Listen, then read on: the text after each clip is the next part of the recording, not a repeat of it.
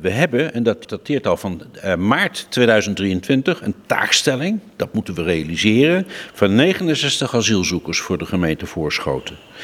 En die spreidingswet betekent dat er een andere, ja, zeg maar wettelijke grondslag komt om dat te realiseren, maar die noodzaak voelden wij al lang vanaf maart, april 2023. Dus we zijn al een tijd in gesprek met buurgemeentes. Of zij misschien wat meer kunnen doen op gebied van, uh, nou, noem Oekraïners en wij hebben meer asielzoekers of andersom. Uh, dat maakt het allemaal niet zoveel simpeler, want alle gemeenten zitten met een, toch wel een probleem om uh, opvangcapaciteit te vinden. Nou, die taakstelling van 69 asielzoekers, die hebben we. We zijn goed aan het nadenken over hoe we dat precies gaan invullen. En wat die spreidingswet betekent, ja, die, die noodzaak die hadden we al lang erkend. Dus hooguit, er is nu een, wettelijke grondslag en ook een wettelijke, noem het verplichting voortkomend uit die wet om het te gaan doen. Maar die, die noodzaak voelden we toch al. Toevalligerwijs is vandaag, 30 januari, eh, de verwachting dat de taakstelling eh, wordt bijgesteld. En ik verwacht eerder dat dat hoger wordt en niet lager. Dus het zou dan gaan om meer dan 69. Dat wachten we af. We zullen dat eind van de middag morgenochtend wellicht horen. En dan zullen we verder zien.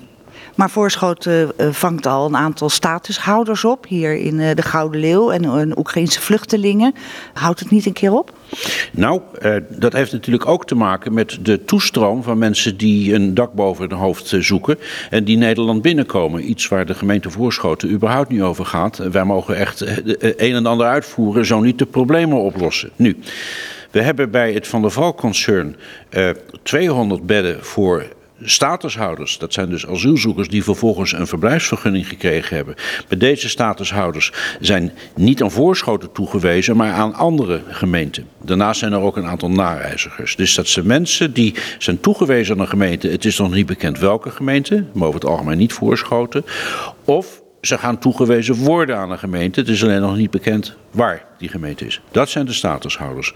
En voor die statushouders, gek genoeg, hebben we als gemeente geen taakstelling, maar we hebben ze wel. En daarnaast hebben we ook nog een heleboel plekken waar mensen uit Oekraïne verblijven, ontheemden. Zowel voor die statushouders bij Van der Valk als de Oekraïners die in Voorschoten verblijven. Je moet dan niet denken dat die in sociale huurwoningen wonen. Het zijn echt verblijfsplekken met gedeeld sanitair en gedeelde keuken. Gedeeld met mensen die je helemaal niet kent. En vaak verblijven ze ook op één kamer met andere mensen die ze ook niet kennen. Dus dat is heel iets anders dan reguliere sociale huur. Oekraïners, we hebben er gemeentelijk 109 een plek kunnen geven. Het aantal wat er werkelijk verblijft is altijd ietsje lager.